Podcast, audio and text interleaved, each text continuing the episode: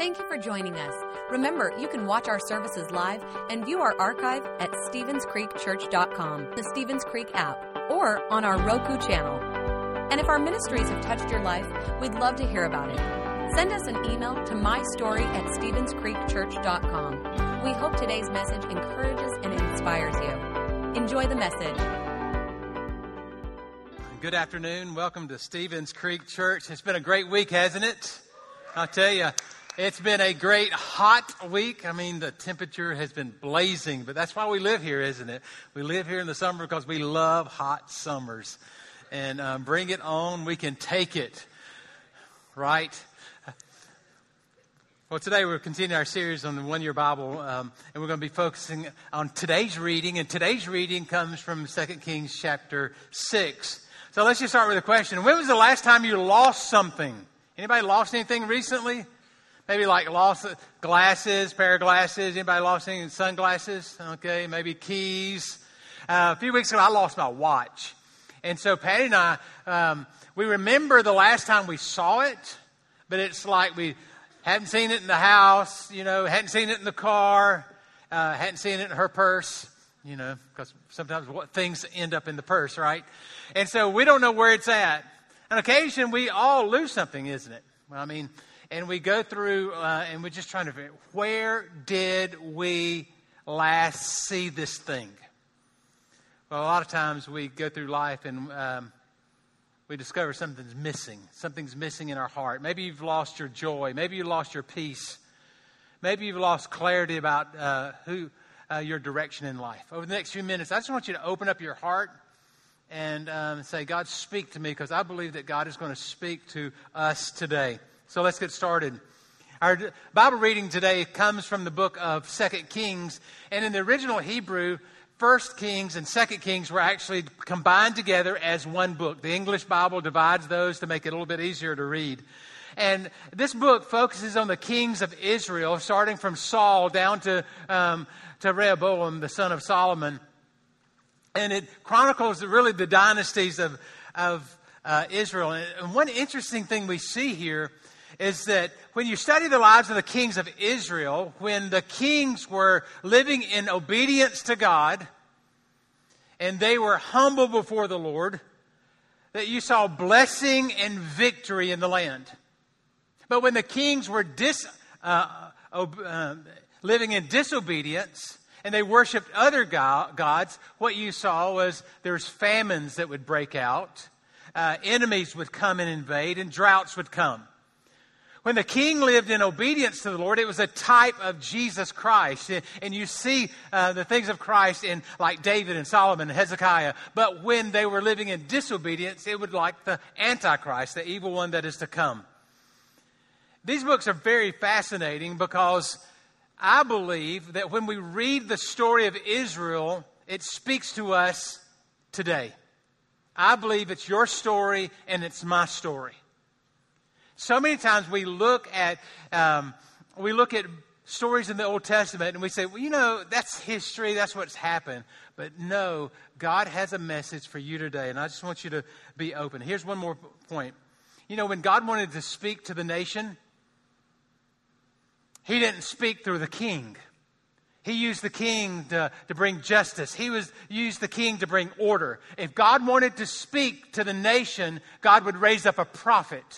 Now, last week we talked about the prophet Elijah and how God raised up Elijah to speak to the nation and to confront the king Ahab, the evil king, and his wife Jezebel. And, and Elijah was this rugged man, and, and he uh, was bold, and he confronted him.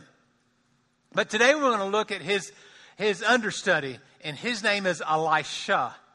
Now, Elisha comes with a different anointing. He comes with a, an anointing of grace, and, and what we see in his ministry, it's like the uh, the power of the Holy Spirit. It, it gives us a picture of the work of the Holy Spirit. When Elijah Uh, went up in a chariot. Last week I, t- I said there are two people in the Bible that did not die. One of them was Enoch, and the second one was Elijah. Elijah went up in a chariot into heaven. as he is going up, he took his mantle, and that mantle represents his giftedness, his anointing. He threw it down, and it, it landed with Elisha. So what we see in Elisha's story is God multiplied the anointing from uh, his predecessor, from Elijah, and placed it on him. And and we see through Elisha, it's the work of the Holy Spirit. And it's interesting, in the very first uh, miracle that Elisha performed, it was about multiplying the oil. And oil is a symbol of the Holy Spirit. Now, wow, that's a lot, isn't it? A lot of uh, history there. And uh, let's dive in and say, okay, where do we fit in that story? We're going to focus on today's reading is, is Second Kings chapter six. Very interesting story. So let's just jump right in. Uh, Second Kings chapter six, verse one says, the company of the prophets said to Elisha, look, the place where we meet with you is too small for us. Now, let's press pause here. The company of the prophets. Now, what's up with that? The company of the prophets is really a school. It was a seminary. So Elisha had a seminary where he would, tra- he would train young ministers to do the work uh, of God in the community. So they're saying, Eli- Elisha, this building is too small. The, the school has grown so much that we're out of space. And so the company of the prophets said, hey, look, we're, it's just too small. Let us go down to the Jordan where each of us can get a pole and let us build a place for us to live. And he said, go. So, but he's saying, look, we need dormitory space. And so he is sending these young guys down uh, with axes to cut down trees. It's not like they could go to Home Depot. It's not like they could buy the lumber. So they're going to cut down the trees, and they're going to take those beams, and they're going to build a dormitory for these young college students. Okay, next verse. Then one of them said, won't you please, won't you come on down here with us, Elisha? So he said, okay, I'm going to do that. Verse four, and he went with them, and they went to the Jordan. They began to cut down the trees. So as one of them was cutting down a tree, the iron axe head, that's the point, the iron axe head fell into the water. He cried out, oh, Lord, oh, help me. It was a borrowed axe head. Okay, next verse. The man of God asked, well, where did it fall? And when he showed it to him in the place, Elisha cut down a stick. He threw it over there. He made the iron float. He said, lift it out. And then the man reached out his hand and he took it. Now, I love the King James Version. Most of us don't read the King James Version anymore. Uh, but it said that axe head, that iron did swim. Just vibrant. I, I can imagine that you see uh, this axe head that had gone over, not this one, but an axe head similar, had gone over into the river. And the guy cried out, and, and Elisha took that uh, stick. Can you imagine it just floating to the top of the water? And then the old uh, King James said it swam over. I don't believe Elisha had to get one toe wet. I believe it swam, and he just picked it right up. Uh, and so we look at this story and we scratch our head and said, really? This is in the Bible? This is, I mean, most of the time you see miracles take place in the Bible. It's about helping somebody hear or helping somebody to see or helping a lame person walk. You see miracles like that or a dead person to come to life. But here we see an axe head swimming. Like, really, like, what does this mean to us? I would imagine God is using this story uh, to not to speak to the people, the young seminary students, but also to speak to us. In the seminary students' mind, there's a temptation uh, to do the work of the Lord as if it's just a history lesson that we present.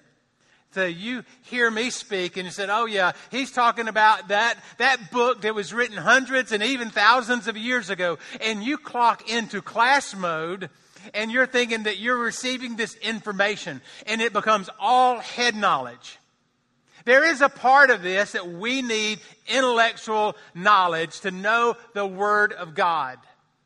But there's also a part where this head knowledge goes into our hearts and we experience the presence of the Lord. I think that this miracle took place so those young seminary students could see a miracle right in front of them and know that God was more than just a bunch of laws and just a bunch of oral tradition and history, but God was living and active, and uh, His words affect their lives right where they lived.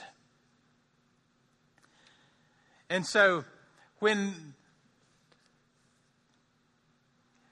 when God was uh, when Elisha threw that stick over there, and that that axe had started to swim over there, he was giving a lesson to those students. And the lesson was simply this: God's at work. God's at work around us. Here's our point. God is always at work around you, even though you may not realize it. I want you to hear that. God is always at work around you, even though you may not realize it. I want you to look at the circumstances that may have been developing in your life over the past week, maybe the past two or three weeks. Do you see God at work in your life? You know, so many times God is at work in our lives and we don't even recognize it. Here's an example. Let's say you go to Publix or you go to Kroger and you run into somebody. So you, you see them. You hadn't seen this person in a long time. Then the next day you're at Patriots Park. You hadn't seen this person in a year, and now you run into them at Patriots Park. And then five or six days later, you're at the mall and you run into them there. And so many times we say, man, that's a weird coincidence. And it may be. But could it be that God is working behind the scenes in your life to give you an opportunity to make a difference in somebody else's life?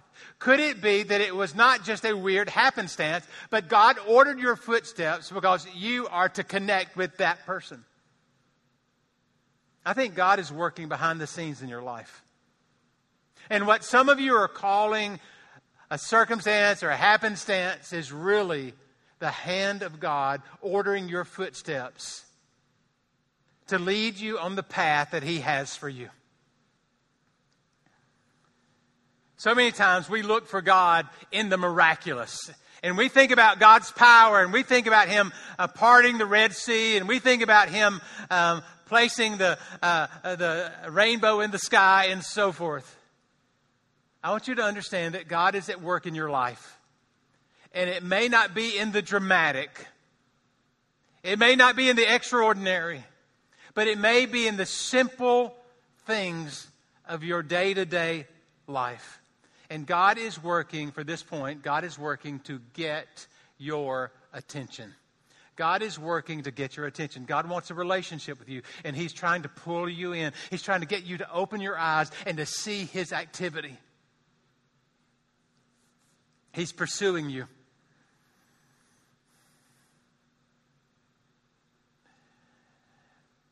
And so many times we ignore His pursuits. And we think that God is only interested in, in world peace, or maybe God's only interested in the AIDS pandemic or something of that. And we forget that God is living and active, and He is interested in our lives even today. And He is there for us. Did you hear about the, the lady that was surprised by a burglar in her house? And she heard the burglar down there, and she didn't have any weapons in the house, and she really didn't know what to do. And so she screamed out a scripture at him and said, Acts two thirty-eight. That burglar froze right there. She called the police. The police came over and arrested him, and she told him the story. And the police got him in the said, we want to hear your side of the story. Why did you freeze right there when she gave out a scripture? Said, scripture? She didn't give out a scripture. She said she had an axe and two thirty-eights.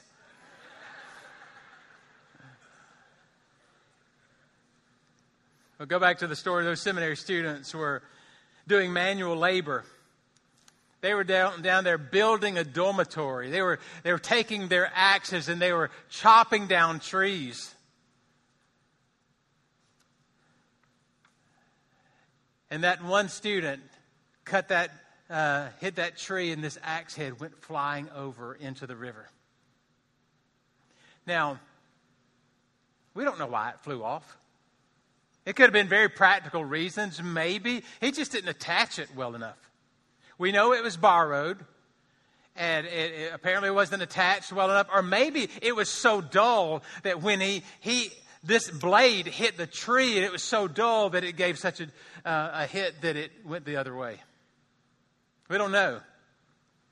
But we do know this, that this story is a picture of the Holy Spirit. Elisha's ministry is a picture of the Holy Spirit. So if Elisha's ministry is a picture of the Holy Spirit, what does the Holy Spirit have to say? Uh, what is this saying to us? Here's what it's saying. That in that young seminary student's hand was an axe. It was a tool. It was a tool to do what he was called to do. He was uh, called to help strengthen the ministry there. And part of strengthening the ministry there is to build a dormitory for the college students. As he's building it, his tool was lost. This tool. Think about it in light of the Holy Spirit. Here's the second point. God gives every believer a spiritual gift. Our gift is a tool given to us so that we can help advance the cause of Christ. You, in your life, as a believer, you have been given gifts, spiritual gifts. These are tools that God uses inside of you to advance the cause of Christ. So, what kind of tools do you have? What has God gifted you? Have you ever thought about that? Do you realize that you, you have a spiritual gift? God has a purpose and God has a plan for your life. What are you doing with your tools? What are you doing with those gifts? And some of you say, Marty, I've never heard of that before. Well, then your next step would simply be to discover the gifts God has placed inside of you. To look at your natural talents and look at your natural abilities, but also consider there are spiritual gifts, divine enablements that the Holy Spirit gives you the strength to do that you could not do if you were trying to do this on your own. But when He comes and He touches you, and another word uh, for that would be anoints you, He anoints you with that strength and that power, you're able to do it more effectively and more efficiently. And people watch you do that, and they're kind of amazed that you can do that. You have gifts, you have tools, but we have a responsibility with those. We have to discover them, but we also have to sharpen them. In Ecclesiastes chapter ten and verse ten, it says, if the axe is dull and its edge is unsharpened, more strength is needed, but skill will bring success. Skill will bring success. If your axe is dull, it's going to take you a lot longer to get the job done. But if you have skill and you've sharpened your axe, then you are going to be more effective in what you do. So what are you doing to develop your skills? I was called to preach when I was fourteen years old. Actually, a few weeks before I was fourteen, I started preaching when I was in high school. Now, let me say, today's message is much different than the message I first preached at the Abbeville Church of God uh, back in, yeah, a long time ago, like nineteen seventy-seven. Um, it, it, much different. I remember it, it was very short. I think I had three points. You need to be saved, sanctified, and filled with the Holy Ghost. That was just a, and then a few words in between, and that's it. Uh, you know, it's much different now because I've taken the time to study and to prepare myself, to sharpen my skills, and to work toward it. I'll never forget when we first started the church, we had a senior, an elderly lady named Mary McTeer. And, and Mary, um, she was something else, and she died a few years ago. And in the early days, when I would preach a message, she would be waiting for me uh, after when I'd come off the stage, and she'd shake, she said, you know, one day you're going to be a good preacher. But today's not that day. No, she didn't say that, but that's what she said. She said, oh, one day you're going to be a, a good preacher. And then she'd look at me and she said, you know what you need to do? She need to take off next Sunday and you need to go to Atlanta and at the Mount Paran and hear Doctor Paul L. Walker preach. Now, he's a good preacher. And um, so she would tell me that over and over. It's always funny to me because... Uh, Mary always put Doctor Walker's middle initial in there. You know, didn't call him Pastor Walker or Doctor Walker, but Doctor Paul L. Walker. And um, she said, "No, he's a good preacher. You need to go listen to it, and you need to do it like he does it." Uh, and he is an awesome preacher, and uh, I would love to do it like he does it. Um, but she would uh, come and say that, and I, I laugh. But, you know, through the years, it's reminded me that it doesn't matter how old you are, you've got to stay sharp. You've got to sharpen your gifts. You've got to sharpen your skills. It doesn't matter your age. You've got to always work at sharpening your gifts and sharpening your skills. What are you doing to do that now? What have you done to sharpen your skills, to sharpen your gifts, and truly be the person God has created you to be? You've got a responsibility to do this.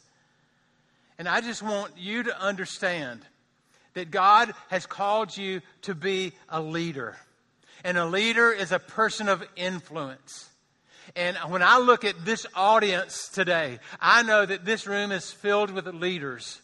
And I know this, every leader needs to be a learner. Every leader must be a learner. And you've got to look at your gifts and your talents and your, your abilities and do what you can to do to sharpen those skills so that you can accomplish the mission God's called you to do. Here's a third point. God is looking for people who are prepared, people who are taking steps to grow. God is looking for people who are prepared, people who are taking steps to grow, and for people who are serious about fulfilling their destiny. God is looking for people who are prepared, who are taking those steps, and you're committed to fulfilling your destiny. Think about this. Think about the, the life of David in the Old Testament. David was a young man in the Old Testament. He started off as a shepherd. Now, in our world, that would be an entry-level position. That would be a minimum wage type of position. Now, David is there out there without any friends, working in the fields, taking care of the sheep. It would be very easy for him to say, man, this job is so boring, this is, and be lazy and do nothing about it. He said, oh, my brothers, they've got it made. They're, they have prestigious jobs. They're in the military. But I am stuck over here in this pasture watching these dumb sheep. That's not what he did. But he excelled in taking care of his sheep. But not only that, while he was out there, he sharpened his skills. He discovered that he had a knack or ability with a slingshot. And that he would take that sling and that stone and he would work and he'd work and work until he could hit a target at great distances away. He sharpened those skills. So when a coyote or a wild animal would come up, he could kill him with one stone. He's killed a, a bear and he's killed a lion, the Bible says. And so when God needed someone that could hit a giant named Goliath with one stone, he didn't have to look very far, but he looked over in that pasture of that young David as he's taking care of the sheep. And God pulled him out of that pasture and he gave them the promotion of killing the giant. I believe that God is looking for people today to promote. God is looking for people to promote. And I would just encourage you to sharpen your skills. Take that gift and, and take it out of the closet and really put it to work. I'll never forget when we first started the church, David Cooper came and preached here. And uh, David's a, a friend and an incredible communicator. And we were running about one hundred people. And uh, David was pastoring a church in Athens at that time, running about twelve hundred people. And David said this to me. He said, Marty, if you want to preach to twelve hundred people, then you need to preach to your one hundred people as if they are twelve hundred people. And that resonated with me. That resonated with me in two ways. First of all, that I need to learn how people who communicate to large crowds, twelve hundred people, two thousand people. I need to watch them communicate, and I need to learn and sharpen my skills so that I can communicate on a broader to a broader audience. But it also challenged me in faith. Back in those days, when he said, I want you to look at that one hundred people and preach as if it were twelve hundred people. So from that day, even to this day, when I look at empty chairs, I will often turn and I'll preach to empty chairs. Why am I preaching to empty chairs? Because in my mind, I see those chairs filled up.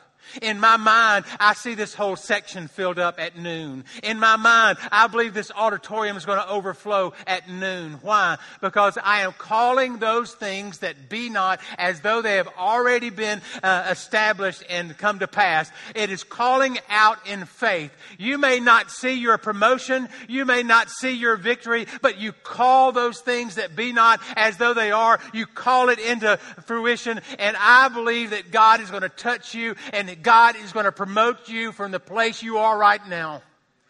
Amen.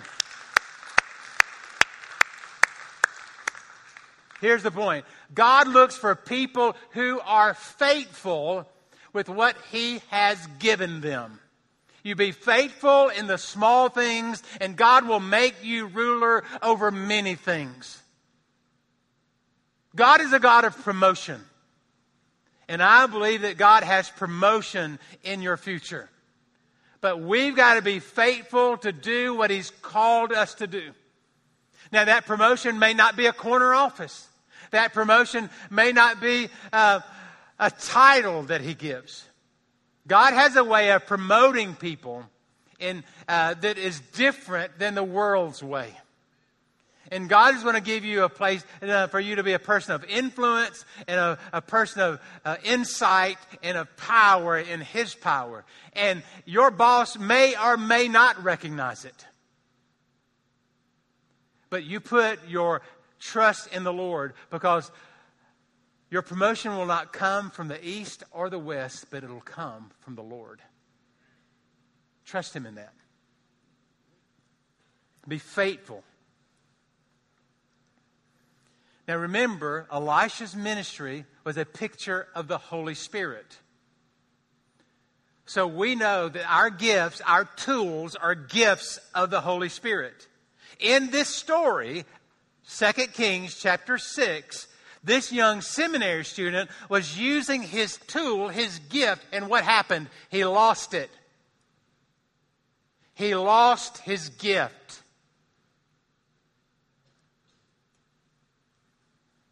There have been people that I believe have lost their gift. They've lost their anointing. They've lost God's presence. They have a form of godliness, but they have denied the power of God. In other words, they are chopping away with their axe. And their axe is dull because it has not been sharpened by the Word of God. And so, as they're chopping away, they're using the arm of the flesh. Because they lose, excuse me, they, they, they're chopping away. They begin by using the arm of the Spirit. Then they lose their axe head over in the river, and they keep chopping. They keep hitting. It looks like they're. Um, it looks like nothing has changed,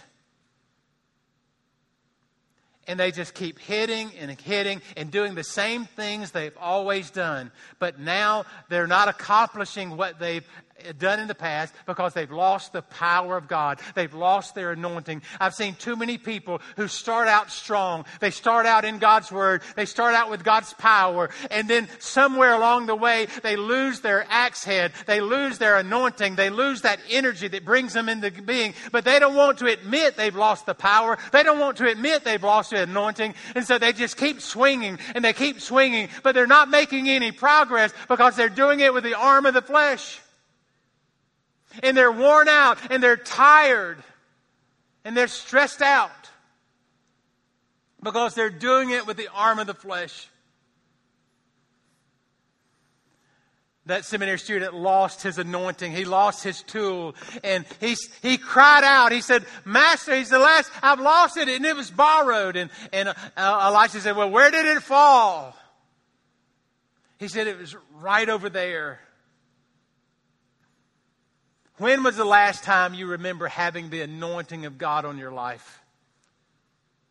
When was the last time that you felt His power as He moved throughout your life? When was the last time that your faith was more than just an intellectual knowledge, but it was a passion on the inside of you that you knew it was real and that you dreamed about uh, being used by God's hand? When was the last time?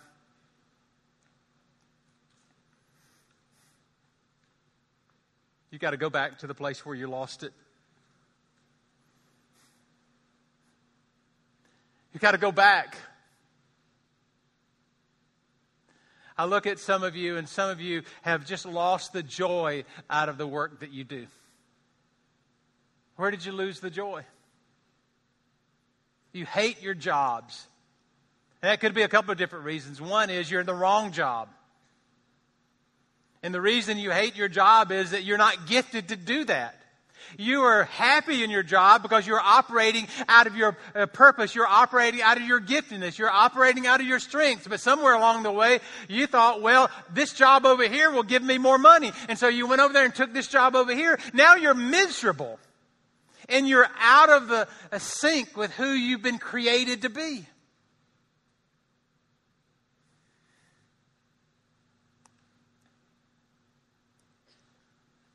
Others, they just get in and they never sharpen their, their tools. And, and they end up getting in a place where they live in fear and intimidation, and they're threatened by these younger folks that come in that have these new skills. Because somewhere along the way, they just laid down their, uh, their sharpening tool, and, and their axe head is dull. And they're just coasting to retirement. I don't want you to coast to retirement. I want you to be sharp, because I believe that when you're sharp and, and you work at your skills, that it's going to open the door for God to use you, and it's going to open the door for you to encourage other people along the way. I want you to be the smartest person in the room. I want you to be the best worker at, at, at uh, your office. I want you to be anointed to do that. I'll tell you, uh, about a year or so ago, uh, maybe a couple of years ago, uh, I went and, having jaw problems, ended up at an orthodontist. And I, as you know, last fall I was wearing uh, braces, going through uh, middle school again. Um, but that doctor that I, and I didn't know him prior to this moment, that I'd been, he was doctor number thirteen, uh, the thirteenth one I'd been to to get this thing fixed. But that guy is anointed. I'd come home and, and say, Patty, he is anointed to do that. He's anointed. I could sense the presence of the Lord on him as he did his work. I want that for you in whatever work you have. I want the presence of the Lord to be on you as you uh, audit the books, as you uh, run the store, as you do whatever God's called you to do. But you lost it. So what do you do? Fourth and final one. I want you to retrace your steps. Retrace your steps. And I want you to go back to the last time that you know that God spoke to you about this situation. I want you to retrace your steps. I want you to go back to the last time that you know God spoke to you about this situation. I want you to return to the place where you lost it. Now, to do that, two things have to happen. First of all, you have to admit that you've lost it. You have to do like that young seminary student. Alas, Master, I've lost the axe head, and it was borrowed. Do you realize that the gifts and talents that you have are not your own, but they have been given to you by the Lord? They've been given to you by your Creator, and they are borrowed? That God has anointed me to lead this church, but one day that anointing is going to move to someone else because this is borrowed. I am, bar- I am borrowing this anointing. because the work of the kingdom is bigger than just one person. And so you have to admit that you've lost it. Then you have to repent. Repentance uh, means that you're turning around. That's all repentance means. It's an about face. You turn around. You confess your sins. You turn around. And you start walking in a new uh, direction.